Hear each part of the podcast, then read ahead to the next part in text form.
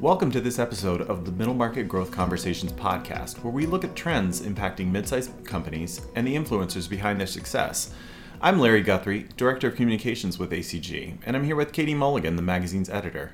Katie, who'd you talk to for the podcast this week? Hey, Larry. I talked with Pat Morris, the president and CEO of ACG Global. Pat joined ACG back in December, so this is our first time having him on the show, and I asked him about, you know, what he was doing before ACG, some of his priorities for the association, including a number of uh, public policy initiatives, as well as uh, how he is finding Chicago, where he is relocated in order to, to join our organization. I think this is going to be a great conversation for not only our ACG members, but those in the middle market community to kind of hear more about the ACG's positions in public policy and where we're headed. Um, I guess without further ado, here's Katie speaking with Pat Morris. Pat Morris, thanks for joining me on this middle market growth conversation. Happy to be here. So, to start out, you joined the Association for Corporate Growth in December as president and CEO. Can you talk about your background and what you were doing prior to ACG? Sure. So, I have been running uh, trade associations for the last 20 plus years uh, mostly in financial services. Started with insurance agents out in the Midwest, uh, and then have spent a lot of time in DC, whether it's in technology uh, or retail, credit unions, and most recently uh, in the credit and collection space, uh, running running that trade association prior to that, I was a government regulator. I spent uh, time as a Marine officer and um, um, have had a fascinating journey and happy to be here. What appealed to you about joining an association that represents middle market M&A as opposed to another type of industry trade group? ACG is an exciting opportunity for me. I've been involved, as I mentioned, in financial services for quite a while. Mm-hmm but the contributions that middle market businesses make uh, to the U.S. economy, the number and diversity of businesses in this space, the fact that we're growing jobs, the fact that there's a an understated narrative as to what we do and what we do for the economy, it's all exciting. Mm-hmm. I've spent a lot of time in Washington D.C. I like to say I've done two tours there, or did uh, now that I'm in Chicago. Using marine lingo. Yes, but the, um, the you know the opportunity uh, to help with the narrative, to look at you know what the appropriate level of regulation ought to be uh, in the middle market space.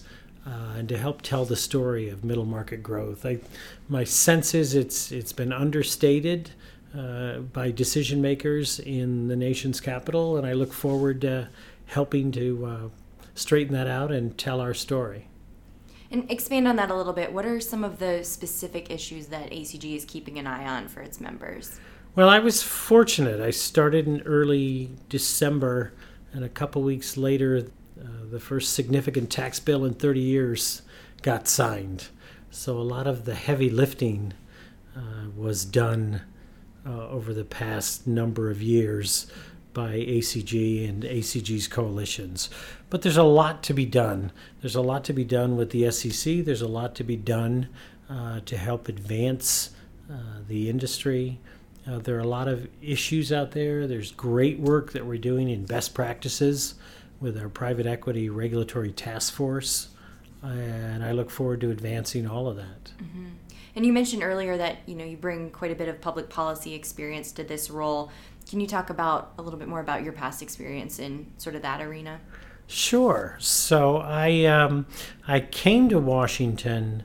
Uh, initially, worked in the Pentagon with 26,000 other people, but but shortly after coming there out of grad school, uh, I was picked to work on the legislative affairs staff for the Secretary of Defense. Mm. So I got a fascinating glimpse into how uh, the world of DC works. Um, in fact, I think I got my first lesson in uh, in one of the truisms in DC that if you're not at the table, you're going to be on the menu. Uh, from there, went over and worked on Capitol Hill in the U.S. Senate, uh, and in my association career, have been involved in one way or another um, on the public policy side, whether it's representing the association uh, directly as a lobbyist, whether it's working on best practices or or issue areas, whether it's working on international trade related to public policy, either either directly involved or certainly keeping an eye on things. And it's an important uh, area, I think, for every trade association in representing their members uh, to focus on. Mm-hmm. Uh, the advocacy doesn't go away, and if you don't take care of your members, and somebody else is going to have some sort of construct on, on what ought to happen to them. So it's important to stay in front of decision makers, and it's probably more important to educate decision makers on what it is uh, that our members and our businesses really do. Hmm. And to that end, are there specific initiatives that you're looking to either expand or introduce for ACG? There are there are a number and a lot of good work that's already been done. One, as I mentioned, was the private equity regulatory task force work and our best practices and expanding that group and expanding the knowledge, whether it's regulators or other folks in DC, as to the work that's been done uh, by PERT. Mm-hmm. We have a fledgling uh, political operation as far as a political action committee uh, and having members involved uh, directly. We want to grow that. We want to grow our leadership summit, mm-hmm. Uh, which we have in September. We want to continue to be able to communicate in, in both directions, not just with the folks who make the decisions at the governmental level that affect our members, but communicating back uh, to our members on important things that are happening either in the news, with possible legislation, uh, with with regulatory initiatives uh, that may impact their businesses. Mm-hmm. And since joining ACG, you've attended a number of conferences put on both by ACG Global as well as its chapters. Can you talk about some of your experiences with those? Sure. So, actually, before I joined, I had the opportunity to get uh, over to Eurogrowth, which was my first uh, event, and really got to see at the at sort of the ground level that ACG really is truly a global organization. Mm-hmm. There are massive opportunities uh, in our space in Europe, uh, and I think it's an important way for ACG members to connect.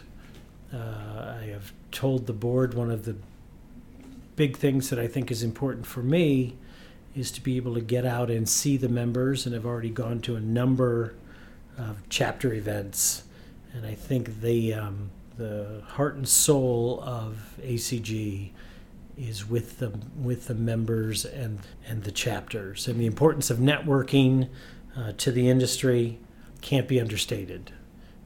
They're wonderful places for, for members to come together, maintain relationships that they need uh, to thrive in their businesses. And I would tell you, it's a model uh, that's very successful, uh, but but with a lot of trade associations. Uh, has gone in the other direction. Hmm. That local networking, that one on one, a lot of trade associations have drifted away from it. The hmm. same with uh, our communications and and increasing our voice in the middle market, whether that's through our flagship magazine, Middle Market Growth, uh, through social media, uh, through telling our story to the mainstream press. Mm-hmm. I, I I'm very heartened by all the great work that's already been done, and we have a great foundation uh, to build on and thrive. I also in um, in the short time that I've been here have seen a number of uh, interesting initiatives, uh, like the CDO initiative uh, that I had talked to a group uh, of influencers at uh, ACG St. Louis mm-hmm. a little while back. What a great source for peer to peer interaction and best practices among, among the corporate development officers. and that initiative is being carried forward to other chapters and it's and it's one of the things that we're looking at here in global uh, to to be able to grow and enhance. And on the topic of networking, um, ACG's Intergrowth Conference is coming up on May 2nd through the 4th in, in San Diego. This will be your first one. Can you talk about what you're most looking forward to about that event? Sure, it'll it'll be my first intergrowth. I've lost count of the number of uh, annual conferences that I've been to in in my association career, uh, all the way from uh, shows and events that had twenty thousand attendees, which is a lot of people to get through, Yeah. down to some smaller ones at the state level. But a lot of what uh, has gone into the planning and the success of intergrowth. Uh, it's it parallel to what I've seen in a lot of other trade associations. It's a great opportunity uh, for folks to get it, get together. I'm really looking forward to to meeting as many attendees as I can, to the keynote address by Jeff Immelt, to seeing all the panel sessions, uh, and continuing like a sponge to soak up the specifics of our industry content, whether it's you know by ACG members, our partners, our sponsors. I think it's just a wonderful opportunity uh, to to get a lot of knowledge for all the participants uh, in one spot, and I'm um, I'm really looking forward to it. And it's and it's going to be coming up on us uh, quickly.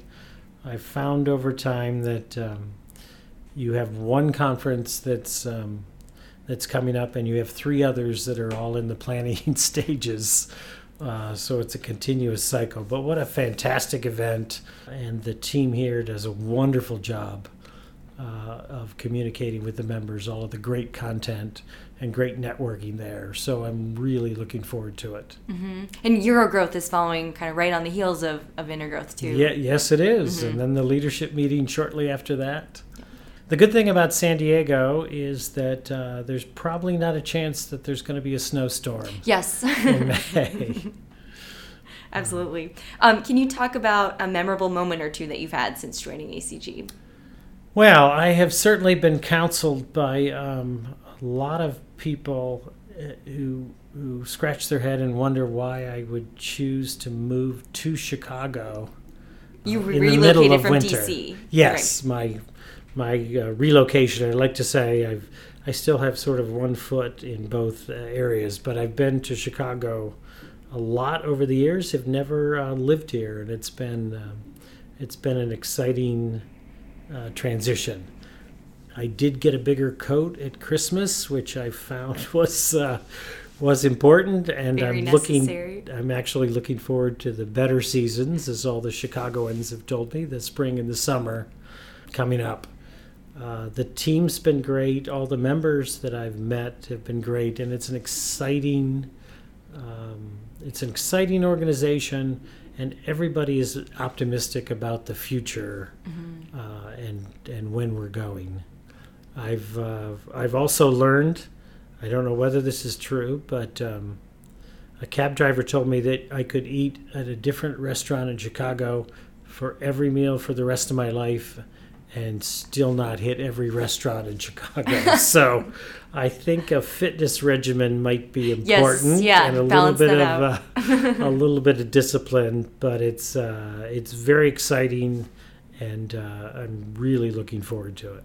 Has the move uh, impacted your professional sports team loyalties at all? It has not because my formative years were in Cincinnati. So I, uh, what is it? Um, hope, um hope over experience in following the Bengals. That uh, I don't expect too much after us, us setting the record on playoff losses. So uh, I've been told by some of the Chicago fans that. Uh, They've they've had some similar experiences. Yes, you'll but, find some uh, like-minded fans here. I think. So, so it's not like uh, um when I went to grad school at Kentucky, and the expectation is that there's something wrong in the cosmos if you don't win the tournament every year. We don't quite have that expectation and Um, uh, certainly with the Bengals, and my understanding is, at least with some Chicago sports teams, there's not that expectation yes, uh, anymore hope either prevails. yes, yes, but but a great great town, and um, yeah, and you know, with technology, you can follow more than one team now. Yep. So- Yes, absolutely. Um, one final question: Is there something that you've read recently that has inspired you to think differently or or changed your opinion on an issue? We like to ask our podcast guests what's on their nightstand and uh, what they're thinking about. Wow, uh, what a great question. Nothing, nothing specific, but I I can tell you in the past few months since joining the industry, uh, it's been amazing to me uh, to sort of um, uh, to sort of peek behind the curtain and and understand the dynamic of a lot of companies you see, the companies at the mall, the you know the companies back in uh, in Maryland, and who uh, they're actually uh, owned by, and to sort of understand the history that a, that that in a way a, a layman wouldn't uh, from the outside. So it's added another dimension uh, to to um, uh, to my reading, uh, and certainly in looking at news stories. Uh, and I sort of look at companies differently. With uh, you know, I understand it a lot more, uh, which is which is very interesting. It's it's uh, it's something I've found in in every group I've worked with. Until you're actually sort of in the middle of it, you don't appreciate uh, sort of the full dimension and depth. Great. Oh. Well, I think that's a good place to end it. Pat Morris, Yeah. thanks for joining me on the podcast. Happy to be here. I'd love to come back. Let me know. Absolutely. Thanks Okay. again. Thanks for listening to this episode of Middle Market Growth Conversations. Subscribe to the podcast in the iTunes Store, where you can listen to past episodes and hear the next episode in two weeks. While you're there, we'd love if you could rate the show and leave a review to help other listeners find out about us. After you've rated this show, head over to our companion website, middlemarketgrowth.org, for more stories about successful mid-sized companies and middle market M&A.